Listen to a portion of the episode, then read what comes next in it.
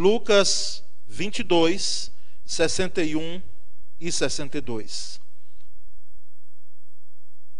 E virando-se, o Senhor olhou para Pedro e Pedro lembrou-se da palavra do Senhor.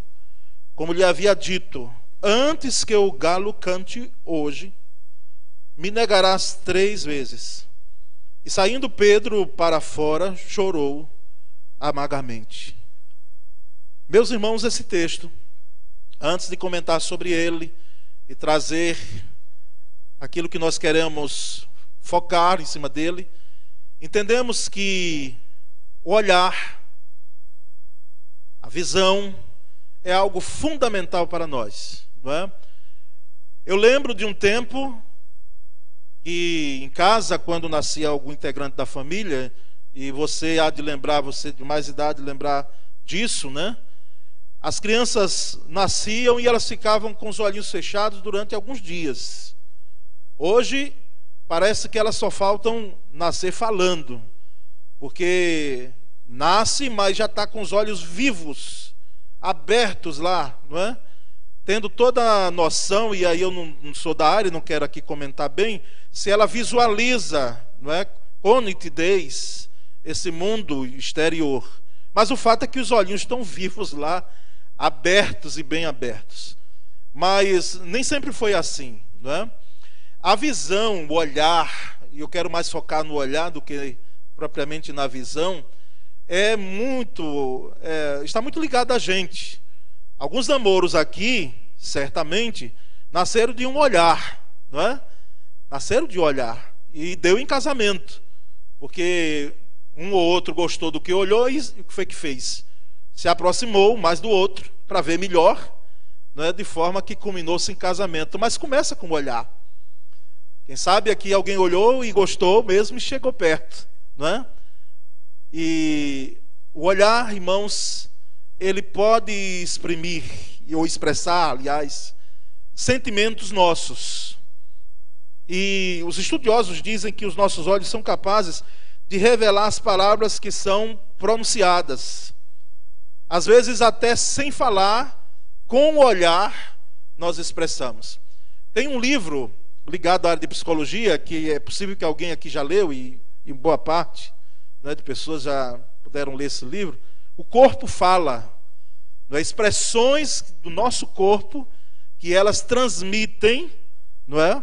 A fala o fato de alguém estar tá falando comigo no gabinete e ela, desde o início até quase meio da fala dela, ela está resistente a, a, com braços cruzados é, para essa leitura corporal é, tem um significado.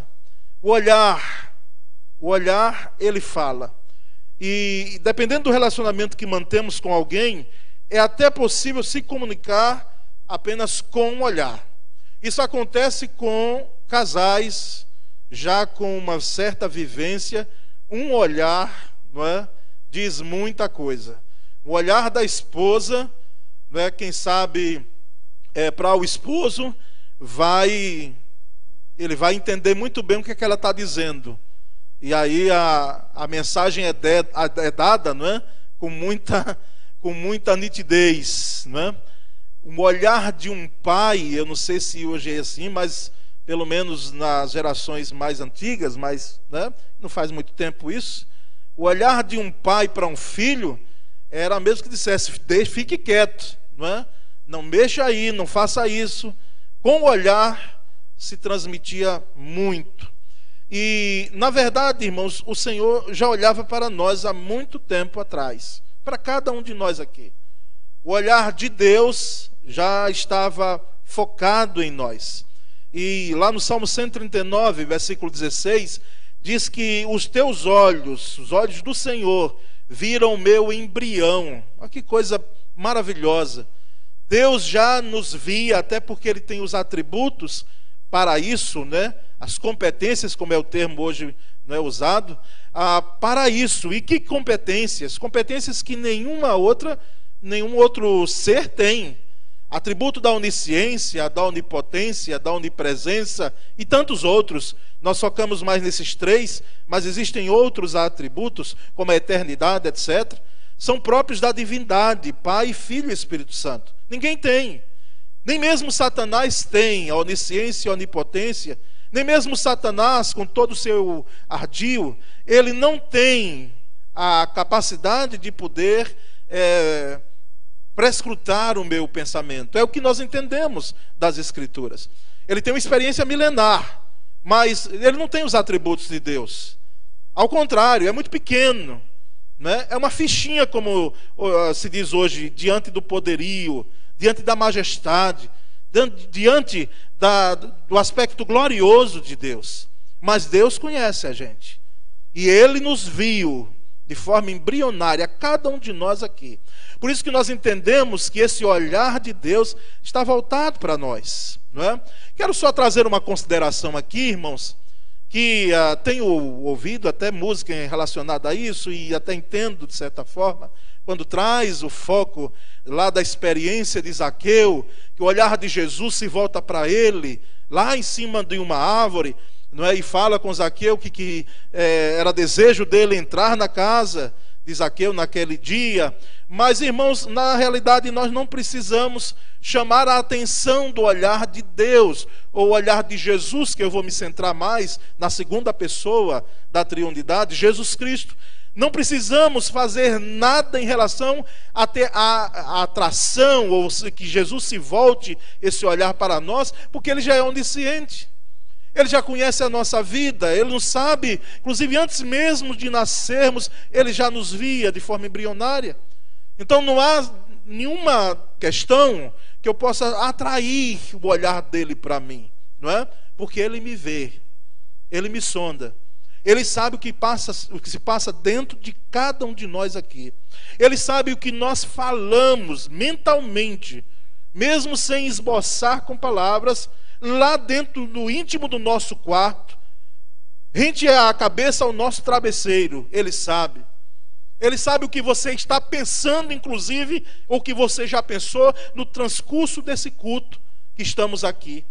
Ele sabe esses dias o que você tem pensado e o que tem, inclusive, lhe importunado. Jesus sabe. Porque o olhar dele é um olhar penetrante, que vai dentro da alma, vai dentro da gente, mexe lá com a gente. Ele sabe fazer a leitura perfeita do nosso interior. E é preciso que nós entendamos, irmãos, que esse olhar de Jesus, ele pode ser manifesto na experiência de Pedro. Pedro, muito conhecida a história, negou Cristo Jesus, o seu Senhor. Pedro, diante de uma situação muito desesperadora para ele, porque a visão que Pedro tinha, e não apenas ele, mas todo o grupo apostólico, não era de um Jesus ser julgado e crucificado, nós sabemos disso. Inclusive, Judas Iscariotes é tido como aquele traidor, porque, segundo a leitura de alguns estudiosos, da época, os Iscariotes, e dentro da linha de pensamento de Judas, ele entendia, quem sabe, que Jesus foi um traidor do povo judeu.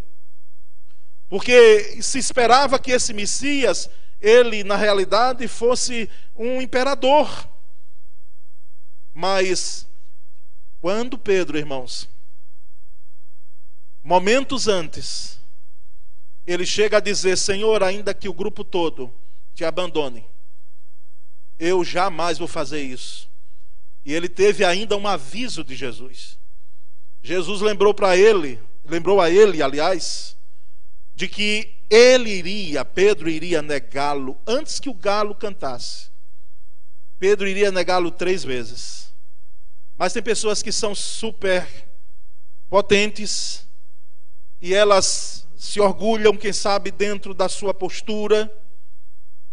E como Pedro, naquela noite ele disse: Senhor, nunca, jamais vou fazer isso. Eu não vou te abandonar, vou estar com o Senhor. De fato, não abandonou, estava com ele lá, mas o negou, como Jesus tinha dito, porque Jesus conhece quem somos nós. E ele negou categoricamente por três vezes: Eu não conheço esse homem. E o texto diz aqui do Evangelho de Lucas 22, esses versículos que lemos, 61 e 62. Diz que aí, nesse momento, o galo cantou. E quando o galo cantou, de fato, Jesus olhou para Jesus. Já era madrugada. E aquele olhar de Jesus foi fundamental para que Pedro desarmasse totalmente.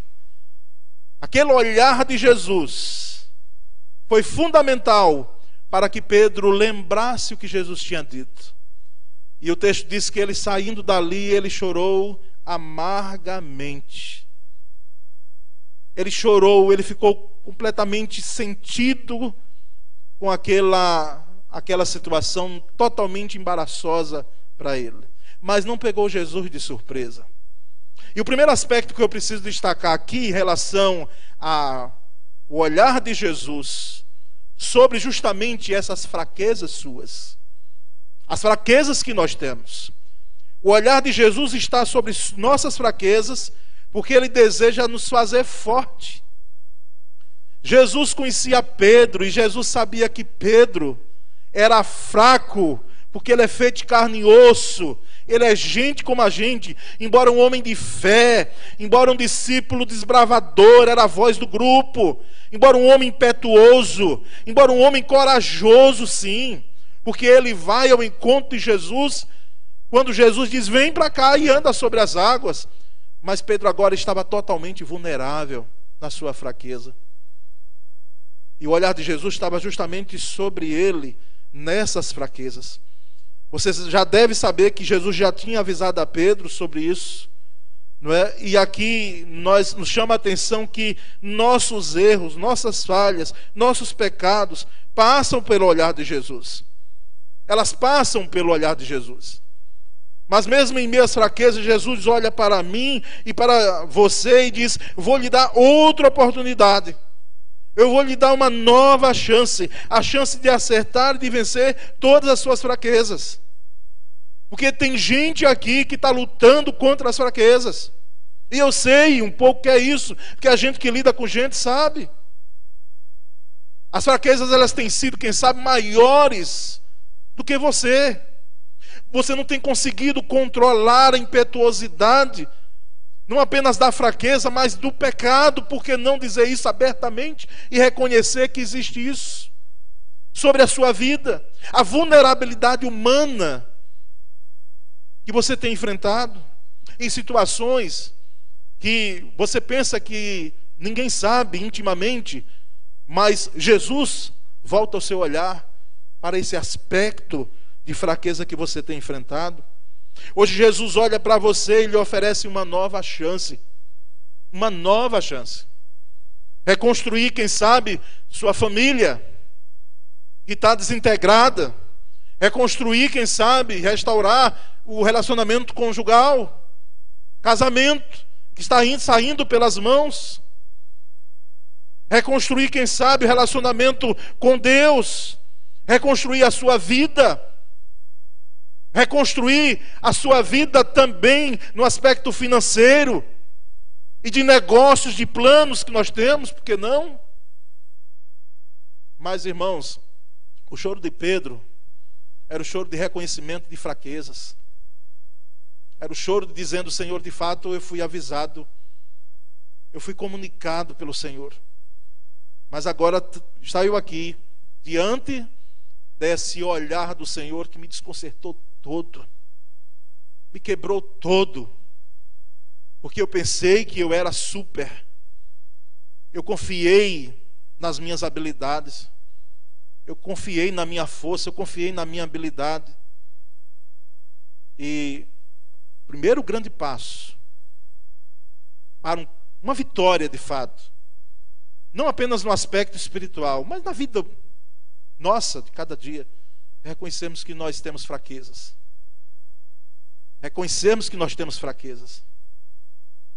A cura muitas vezes vem, a restauração muitas vezes vem, por esse primeiro passo, reconhecer que eu tenho fraquezas, que eu tenho fraquezas, que eu preciso da força que provém de Jesus, da força restauradora que provém de Deus.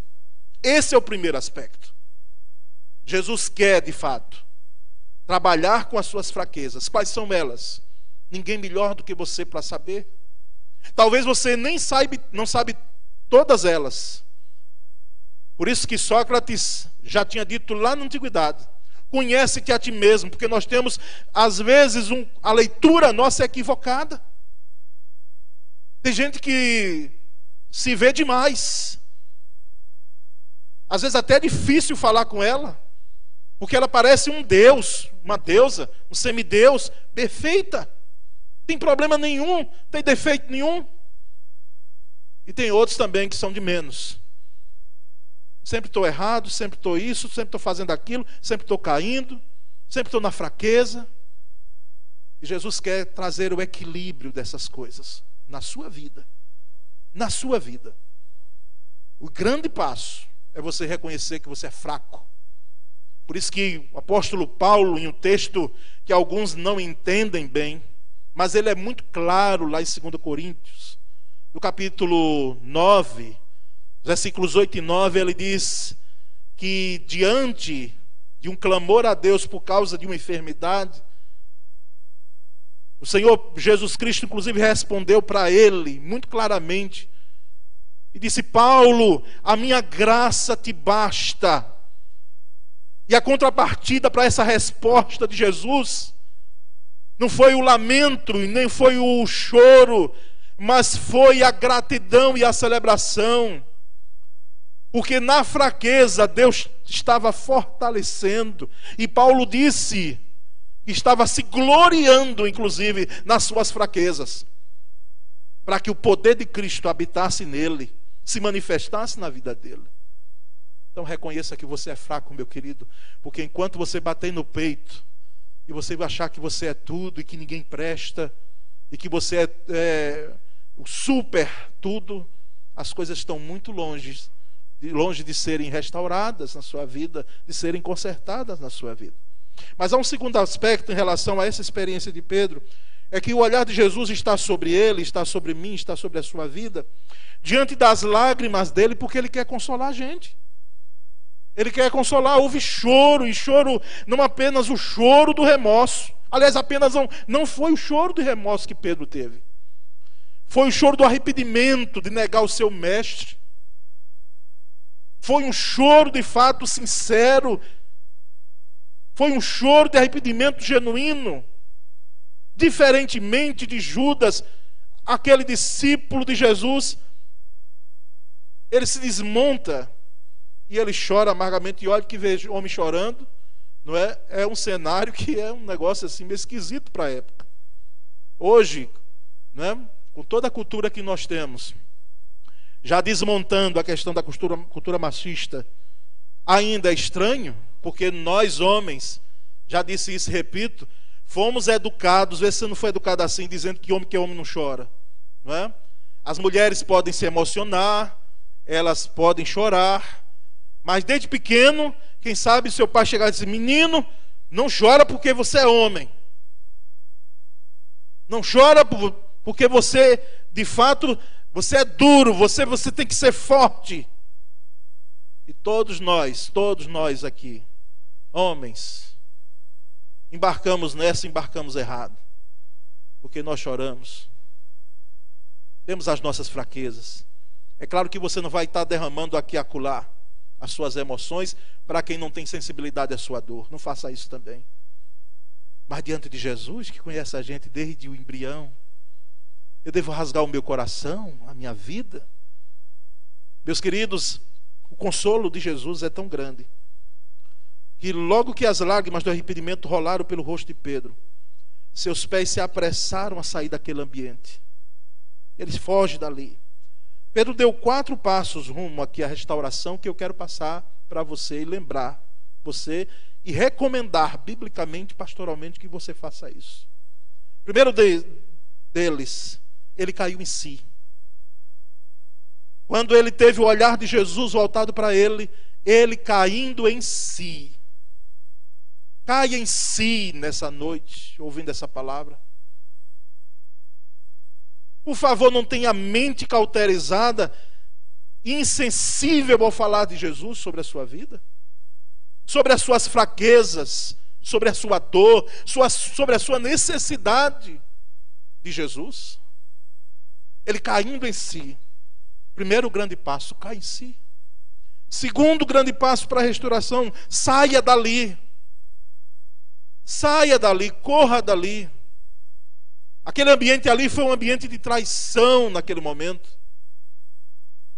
Foi um ambiente de confronto com aquilo que Pedro, inclusive, ele acreditava, ele cria piamente. Então saia dali.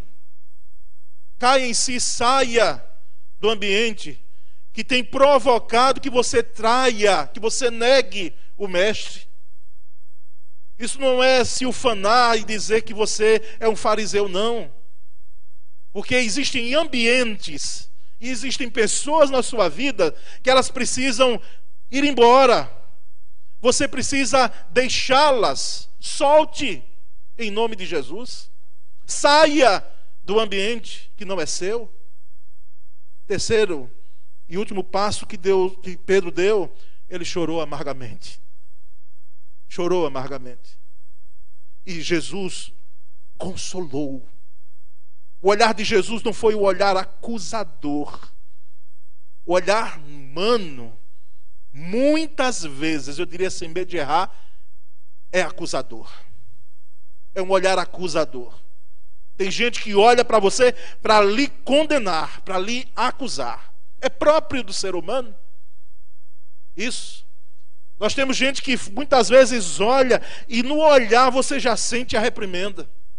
Você já sente a crítica vindo no olhar, mas o olhar de Jesus não, embora ele sendo justo, preste bem atenção a isso, embora ele sendo santo, embora ele sendo o único que tem capaz de apontar para a gente e dizer que nós estamos em erro, mas o olhar dele é o olhar de restauração, de cura, de libertação, de saúde espiritual na nossa vida. Foi assim com Pedro. E Pedro chorou amargamente. Mas o olhar de Jesus foi o olhar também, Pedro. Não esqueça que eu conheço você. Eu conheço você, você não me engana, Pedro. Eu conheço você mais do que você pensa. E é interessante que quando Jesus ressuscita, ele inclusive dá um recado, manda um recado para Pedro. E os discípulos, para que os discípulos dissessem, para que uma mulher pudesse ser portadora, portadora, aliás, dessa mensagem. Vai e dize aos meus irmãos, e diga a Pedro que eu estou vivo, que eu ressuscitei. Diga a Pedro, aquele homem que me negou por três vezes, aquele homem que eu amo, aquele homem que eu escolhi com o meu dedo, com minha mão poderosa, para ser o meu discípulo, fraco como ele é, com aparência de forte. Vai, diga a ele eu estou vivo. Vai, diga a ele que, embora a negação dele foi errada, mas ele não frustrou os planos de meu pai. Vai, diga a ele. Meus queridos, as suas lágrimas não escorrem pelo seu rosto sem que Jesus veja. Eu vou repetir. As suas lágrimas não escorrem pelo seu rosto sem que Jesus as veja. Ele vê, o olhar dele está lá. O olhar dele lhe acompanha. O olhar dele está com você em 24 horas por dia, constantemente. E não é em vão que ele apenas olha as suas lágrimas, mas traz consolo quando você reconhece a sua fraqueza, lhe traz vida, lhe traz restauração, porque Jesus faz isso. É Jesus do consolo e não da condenação e da acusação. Confesso, meus irmãos, eu não posso falar pelos irmãos, mas falo por mim. Às vezes, quando nós somos decepcionados por gente, vê se não é bem assim, ou você é diferente de mim nós ficamos ressabiados. Ficamos sim. Não adianta colocar panos quentes. Teve gente que traiu a nossa confiança. Ficamos ressabiados. Para restaurar a confiança é um negócio sério. E não adianta fazer aquilo que às vezes numa família maior os pais faziam quando se brigava ali, é, se tinha uma discussão de casa entre irmãos e se brigava e um colocavam, davam um tapinha no outro, tal e aquela coisa. E os pais, eu às vezes até os professores, né, não sei se hoje faz isso mais, porque hoje o cenário da, da escola é de guerra, os professores têm que ir ar, a, com armadura, porque vai piorar daqui para frente, meu Deus. Mas assim, veja, os pais diziam: dá a mão aí para o seu irmão agora, façam as pazes aí, não era assim? Faz as pazes aí, um meio emburrado assim, esticava a mão para o outro, se abracem aí, se abracem. Não ocorre isso com um adulto. A criança, ela, se ela discutir, essas crianças que sobem aqui, ela pode ter um, um momento desse aí, mas daqui a minutos elas estão juntas brincando. Estão juntas. Mas nós adultos, que somos muitas vezes tidos como os adultos maduros, não é? Exemplos para as crianças. E muitas vezes criticamos. Não estou dizendo que ninguém seja aqui infantil. Nós muitas vezes temos a dificuldade de ter essa confiança em alguém que nos decepcionou. Você, esposa, seja. É porque você olha para os seus filhos. E minha palavra pastoral é que você permaneça. Não se divorcie. Mais de uma e quantas eu tive que dizer. Houve traição. E não há traição de um lado só. Mas se houve traição, você é capaz de perdoar? Você é capaz de poder ceder a essa dor? Você é capaz de fazer isso? Muitas vezes ficamos ressabiados, porque não crescemos ainda a estatura e da plenitude de Cristo Jesus. Essa é a realidade bíblica. Porque o olhar de Jesus sobre nós, irmãos, é um olhar de fato de consolo e de graça e não de condenação. Você está entendendo isso? Mas há um terceiro e último aspecto. Jesus, ele olha para as nossas fraquezas, para nos fazer fortes. Jesus olha as nossas lágrimas para consolar, mas também Jesus está voltado o seu olhar para nós, porque ele quer restaurar o nosso coração. Ele quer restaurar a nossa vida.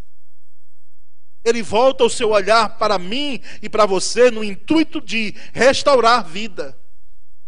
Restaurar o que nós chamamos de coração. Jesus armou um cenário maravilhoso, muito semelhante ao cenário da negação de Pedro. Nós já sabemos disso e eu quero correr nisso aqui. Mesmo cenário, a fogueira estava lá. A diferença é que um era no, foi no pátio, onde Jesus foi julgado, e o outro cenário foi na, na praia. Mas era o cenário de Pedro. E foi o cenário, possivelmente, onde Pedro foi convocado. Você está entendendo isso? Para ser discípulo de Jesus. E ali Jesus faz a ele três perguntas que nós já sabemos. Pedro, na verdade você me ama? Jesus trabalhando com Pedro, na restauração de Pedro. Ele restaura, quer restaurar a nossa vida. Não terminou ali a vida dele com choro amargo. É uma restauração que está em processo agora. Você me ama mesmo, Pedro? Tu me amas mesmo? Como você disse lá antes de me negar, que você estava decidido aí até o final comigo. E Pedro, meus queridos, nas duas primeiras perguntas, Pedro vai ficando incomodado, e até que na terceira, ele diz uma verdade que todos nós precisamos entender. Senhor, tu sabes todas as coisas, tu sabes que eu te amo, ou seja, o Senhor me conhece, Senhor. Quem sou eu agora aqui para me ufanar das minhas habilidades, da minha força humana que não é nada? Quem sou eu aqui para dizer que eu não desmonto com o teu olhar? Quem sou eu aqui para dizer que não necessito do teu olhar consolador sobre a minha vida? O Senhor conhece todas as coisas. E Pedro não ousou, eu acho isso tão interessante, ele não ousou fazer promessa nenhuma ali. Você nota isso? O Pedro, antes da negação, é um Pedro. Que ele diz: Ah, Senhor, ainda que todo mundo te abandone, eu estou lá, estou junto, estou perto, vou estar tá lá defendendo. Mas, posteriormente, a ele ser quebrantado, ele não faz promessa nenhuma. É uma expressão que é usada aqui no interior, não sei se você conhece. Tem gente que tem a cabeça de promessa. Não é? Ah, eu vou fazer isso, vou fazer aquilo. Eu prometo fazer isso, fazer aquilo outro. Eu prometo romper com isso, com aquilo outro. Eu agora estou decidido a fazer isso. E são palavras apenas que saem da boca para fora. Mudança nenhuma acontece. Não ocorre nada. Pedro não faz promessas mais diante de Jesus. Ele agora ele diz: Senhor, o Senhor sabe todas as coisas. Eu sei que o seu olhar agora aqui não está para me condenar, nem para me acusar. Por isso eu quero silenciar, Senhor. Eu silencio agora. Reconstruir, meus queridos. Família, reconstruir relacionamentos quebrados. Reconstruir sonhos. Ser consolado pelo Senhor. É muito, muito maravilhoso quando nós presenciamos isso. O que é que é mais lindo e maravilhoso do que o amor? O amor restaurado. O que é que é mais lindo e mais maravilhoso do que a fé? A fé restaurada. O que é que é mais lindo e mais maravilhoso do que a esperança, que são valores que ficam? Eu estava dizendo a um casal que ficou noivo ontem desses três valores. É a esperança restaurada. Esses valores se perderam, quem sabe, em nossa vida, o amor, a fé e a esperança. Não por causa de Deus, mas por causa de nós. Porque não vivenciamos na dimensão exata deles. Humanamente falando. Mas Jesus volta o seu olhar para mim e para você. Para dizer que é necessário uma restauração que é necessário você abrir mão da sua força humana, que não tem levado muitas vezes a lugar nenhum, e reconhecer sua fraqueza. E dizer para você que as suas lágrimas não têm pegado Deus de surpresa. Ele sabe que você tem derramado. Às vezes não fisicamente, não rolam, mas lá dentro está chorando, que é o pior choro. Lá dentro há um choro. Por algo que incomoda, por algo que está doendo lá dentro, mas Ele quer consolar nessa noite. Nessa noite você chegou aqui, não foi em vão. Como nenhum domingo você sobe essa escada aqui em vão. Jesus está dizendo para você que Ele, de fato, tem o seu olhar sobre a sua vida. Ele tem o seu olhar sobre tudo o que você tem passado. E Ele quer nessa noite lhe fortalecer com a sua graça, com o perdão dEle, com a restauração que só Ele pode fazer, com consolo e com a força de fato que provém dEle. E Deus abençoe sua vida nessa noite. Você seja fortalecido no Senhor. E eu quero orar quero entender nessa noite. O Espírito de Deus vai continuar falando ao seu coração, ainda hoje. Haverá restauração, se não agora. Ainda hoje, consolo brotará do Senhor sobre a sua vida. Ainda hoje, força vai suplantar a fraqueza da sua vida. E um Pedro restaurado, irmãos, ninguém segurou. Oh, glória a Deus. Que bênção foi esse homem. A ponto de os estudiosos, biógrafos do grupo apostólico diz que no momento que todos eles foram martirizados, exceção feita a João, o apóstolo, discípulo amado, mas todos eles, os outros, quando foram crucificá-lo, e eu acredito que não é mais, mais do que tradição, é, é, de fato foi porque alguns documentos foram preservados e algumas histórias. Ele disse que colocassem a cruz de cabeça para baixo, porque ele não era digno de morrer como o Senhor Jesus dele morreu.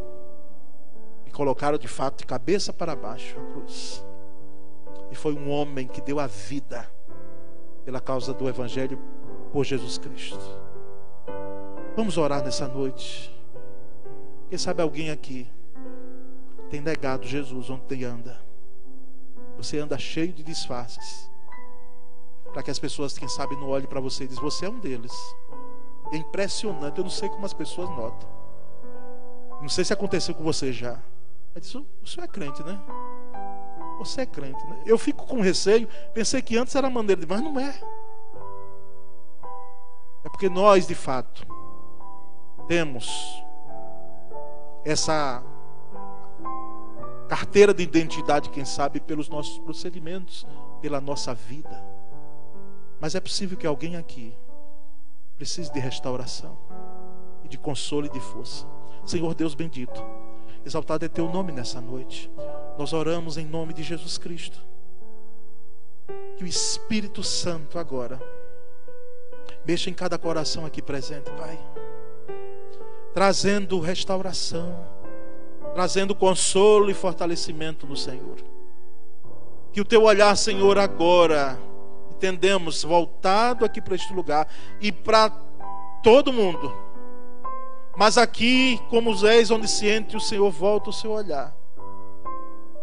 Ó Deus, possa sondar cada coração aqui e trazer vida para honra e glória do teu nome, trazer conserto trazer postura definitiva de romper com algumas práticas para que haja saúde, para que haja cura. Obrigado, Senhor, porque diante da cruz o Senhor não nos negou. O Senhor foi até o final. Lembramos do maravilhoso texto pequeno, mas precioso. E tendo amado seus discípulos, amou-os até o fim. Muito obrigado, Senhor, pelo teu olhar. Muito obrigado pelo teu amor. Muito obrigado pela tua presença. Nós oramos em nome de Jesus. Amém. Glória.